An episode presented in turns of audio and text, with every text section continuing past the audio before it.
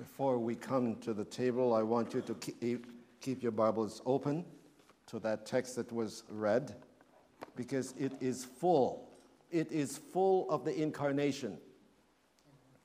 John begins this chapter by saying, Behold, what kind of love is this that God should send his Son into the world as a baby. What kind of a love is this? There is no love like this in the world. Um, and, and, and I am thinking of the shepherds. After the angels appeared to the shepherds to tell them what had happened, the shepherd turned to one another and said, Let us go to Bethlehem to see this great thing that has been told to us by the angels. And have you ever thought of it? They left their sheep, they left their lunches, they left whatever they took with them on work that, to work that day. And remember that the shepherds kept sheep for the, the, the sacrifices of, of uh, the, the, the priest in the Old Testament. But they were, the news was so great, so moving, that they decided to go and see if it was really so or not. I love that. Because this is the 28th of December. Don't we put up the Christmas lights after the 25th? Don't we move everything into their, into their places?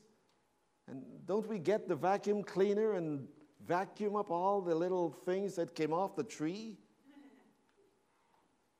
don't we say, okay, let's get on with life because what we were celebrating is past?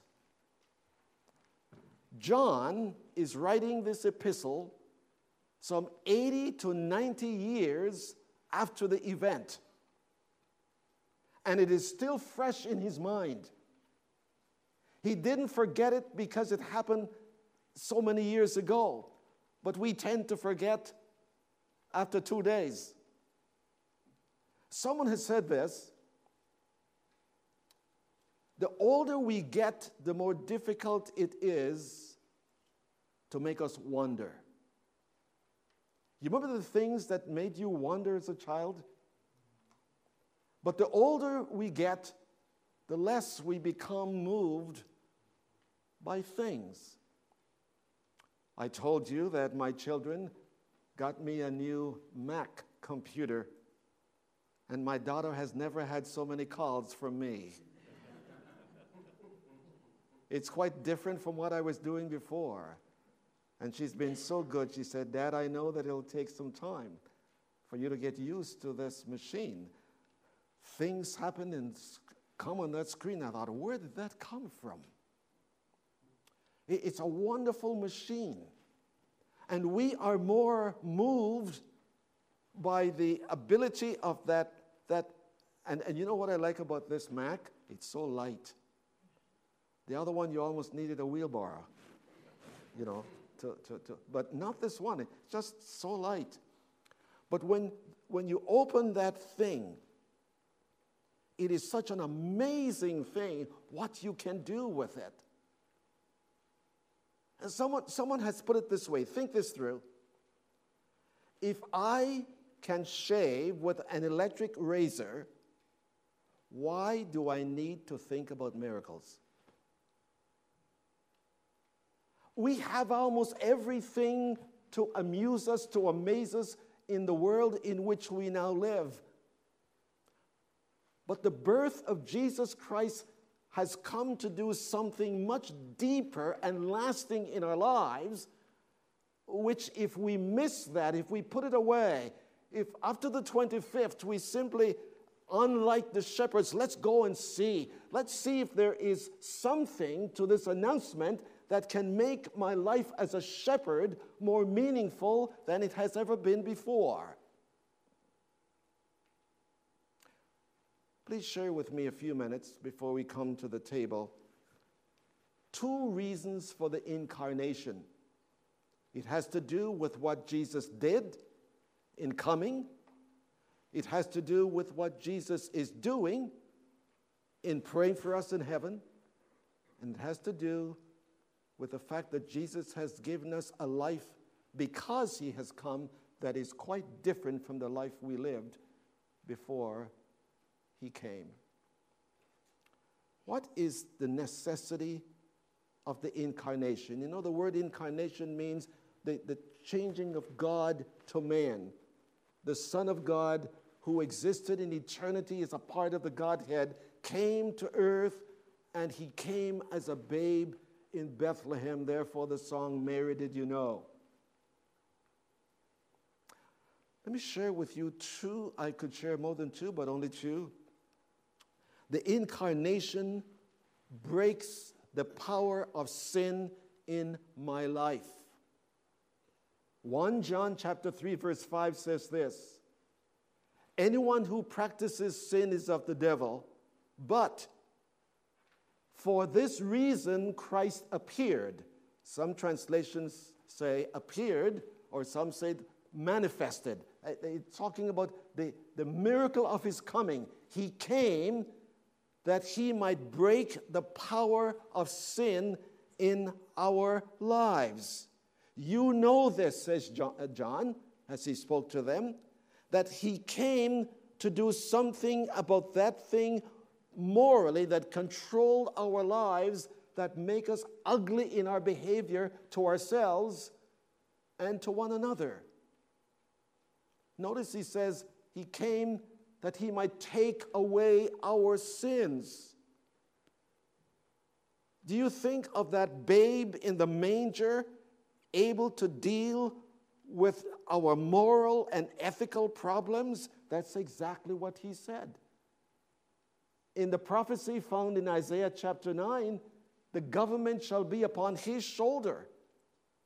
The government of your life, and the government of my life, and the government of nations when they, when they see in that babe in Bethlehem. That's why when the, the wise men came, do you remember what they asked for? Where is he who is born king? Not he who will become king. Somehow the Magi's realized that that little babe in the manger existed before his place in a manger. He existed in, in eternity before there was time, as we said on the third Sunday of Advent. And so when he came, he didn't come so that I might get a new computer. He didn't come so that my son would get, and, and they brought us some wonderful things for Christmas. And I, I sat in, in Albany Christmas morning along with my wife and my family, and I looked under the Christmas tree, eight feet tall, covered with lights. Under the Christmas tree, all kinds of stuff. Oh, my word. And as I sat watching LJ getting his, Colby getting hers, Lois getting hers, Heather getting hers, I, I sat there and I kept saying to myself, Lord, help us not to think that this is all there is about Christmas. It was wonderful. But the danger is that the gifts might become greater to us than the giver. The danger is that the gift might become the ultimate purpose. John says the reason Christ appeared, the reason he left heaven, and you know, have you ever thought of this in the Christmas season? Have you ever thought of this? That when Jesus came on earth, there was a missing member of the Trinity. Think of that. And he did it so that he can come into our world to do something to give us a moral foundation by which we can live. You know, if you're an atheist, you might say, Well, I am still thankful. But you can only feel thanks if there is someone you recognize who has given you something. You can't say thanks if there isn't anyone there to receive your sense of gratitude. So when we say thanks to God for His Son, we're saying that something happened outside of ourselves that came into our world and did something for us so that we might have a different kind of lifestyle with which to live, a foundation that makes it possible for us to know right from wrong, to behave in the world in a way that will cause the world to realize that there is a God and that we are not the authors of our own morality. I want you to see something else, not only what the incarnation did as a necessity, but listen to what John said. John said, For this reason Jesus came into the world, that he might take away sins. And then he said this, and we know that in him there is no sin, not one iota of sin. Let me ask you a question Do you know of anyone who has never sinned? Think of that. Do you know what sin is? Sin is when I want to rule my life in spite of what God says. Sin is when I become my own God and not God. I never, I never made myself. I don't give myself life. He created me. He came into the world to show how much He loved me, having created me. And even though we face things every day, uh, my wife and I were talking about that this morning. I said, there, there are, Jesus said in Matthew 5, you have heard it said you should hate your, love your neighbor and hate your enemies. But I say to you to love your enemies and pray for those that you don't like. And I said to my wife, There is a politician that I don't like. And Jesus is telling me to pray for that one. My friends, because of the incarnation, I can. He came and he lived before a politician that just did, all kinds of nasty things to Jesus. He flogged him. He caused people to spit in his face. And when Jesus was on the cross, you know what he said? Father, forgive them, for they don't know what they're doing. Think of that. Let me tell you, uh, I, I, remember my, my little girl, she, she's still my little girl, but she's 45. I was driving her to school. She was in grade six. And on the news, there was a report of someone who molested a little girl in the schoolyard. And, and Heather looked at me as I was driving her, and she said, Daddy, what would you do if someone tried that with me? Would you preach to them? I said, Yes, when I'm finished. and I explained that. But my friends, we can't think of anything bad happening to us but that we want revenge. And God made us, He created us, we sin against Him, and God doesn't look for revenge. You know what He says? For God so loved the world that He gave His only begotten Son, that whoever believes in Him should not perish, but have everlasting life. That's possible, my friends, because the sinless Christ came to die for those who were sinners, you and me. We don't have anything to God we can say, Look at what I have done. No religion in the world has forgiveness as, as, as a part of its very breath, its life, as Christianity. No religion at all. The purity of the incarnation only a sinless Savior could die for sinners, and that's what Jesus did. Let me quickly go to the incarnation. Breaks not only sins practice in our lives, and when we come to the communion table, we're saying to Him, Thank you so much for coming and dying so that I don't have to live a life of sin, a life of crime, a life of hate, a life of deceit. I can live like you live because you now live in me. But I want you to see something else in this text. Chapter 3 and verse 5 says, He came to take away sins. That is what we do. You do it, I do it. But I don't practice sin. you don't practice sin. If you belong to Him, says, no one who has seen Him practices sin. I make better choices of my life now that Christ is my Savior. Now, John says something in verse 8. In verse 8, he said this Anyone who practices sin practices sin not because they found that they can sin being a child of God, but they sin because that's what the devil leads them to do. And you know that the Son of God, now he doesn't say he, but the Son of God, who was it was in, that was in the manger? It was the Son of God. And why was he in the manger? He came, my friends, not only to deal with what we do, but he came to deal with why we do it. You remember Flip Wilson? Flip Wilson used to say, The devil made me do it. In a sense, he was right. You read verse 8. The scripture says the reason we do bad things is because the devil was a liar from the beginning. Do you lie? That's part of what the devil does. You know, I keep I have to be careful here now because what I want you to understand, my friends, that lying is the most natural thing for any human being.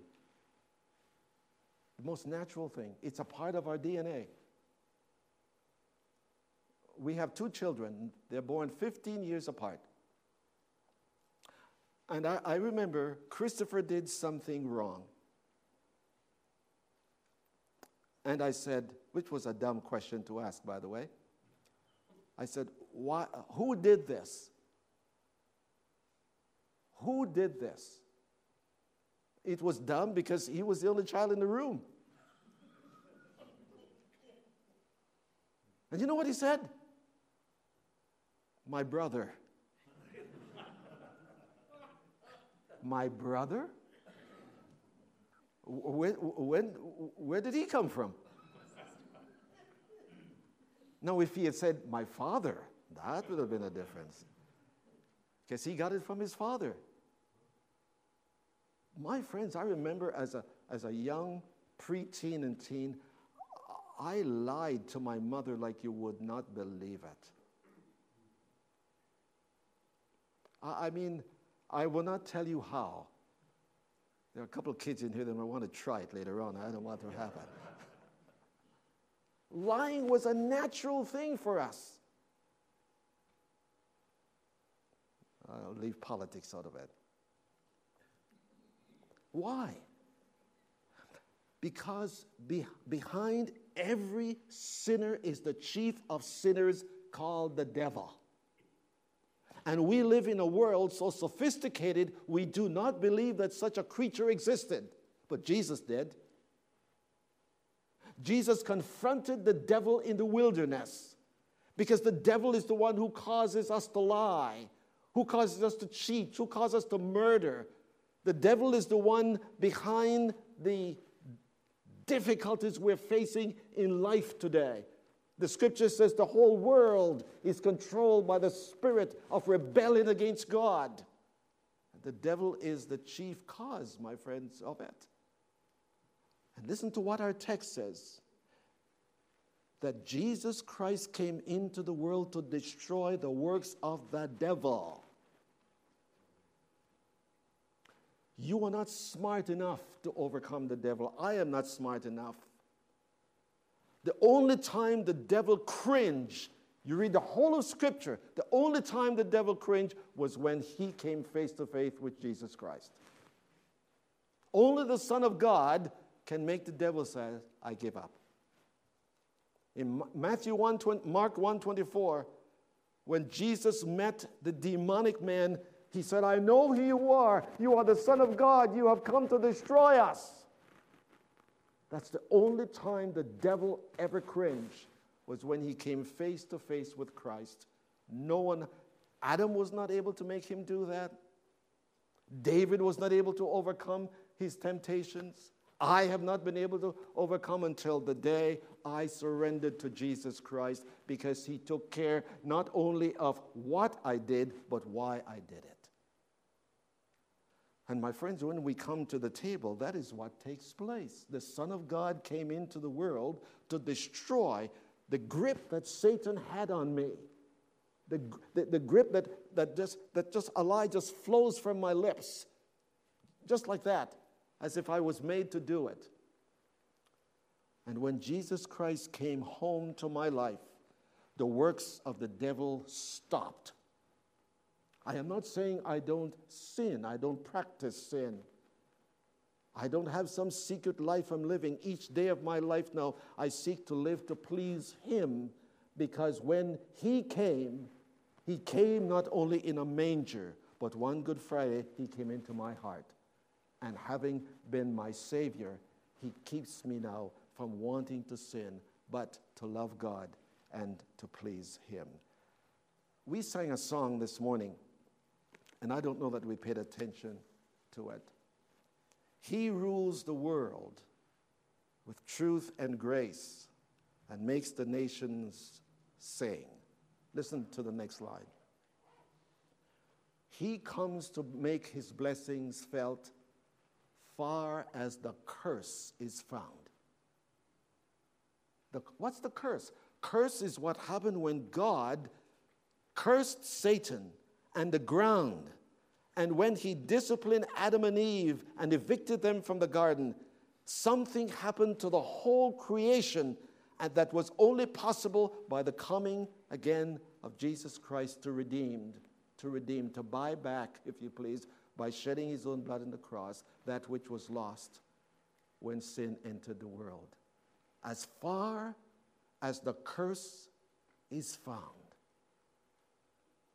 It means, my friends, that whatever sin you or I would be guilty of today, Jesus Christ can forgive that sin. It doesn't matter what it is, because He comes to make His blessings fail, far as the curse is found. And one day the heavens will open and Jesus is going to come again. And he will take care of business which was started in the manger and will end at the throne of God. If you belong to Jesus Christ, you will be a part of that. Not, not because of who you are, but because you trusted in him. And by trusting in him, you will know that the incarnation was the beginning of God's work for the glorification of his Son with the church of Jesus Christ.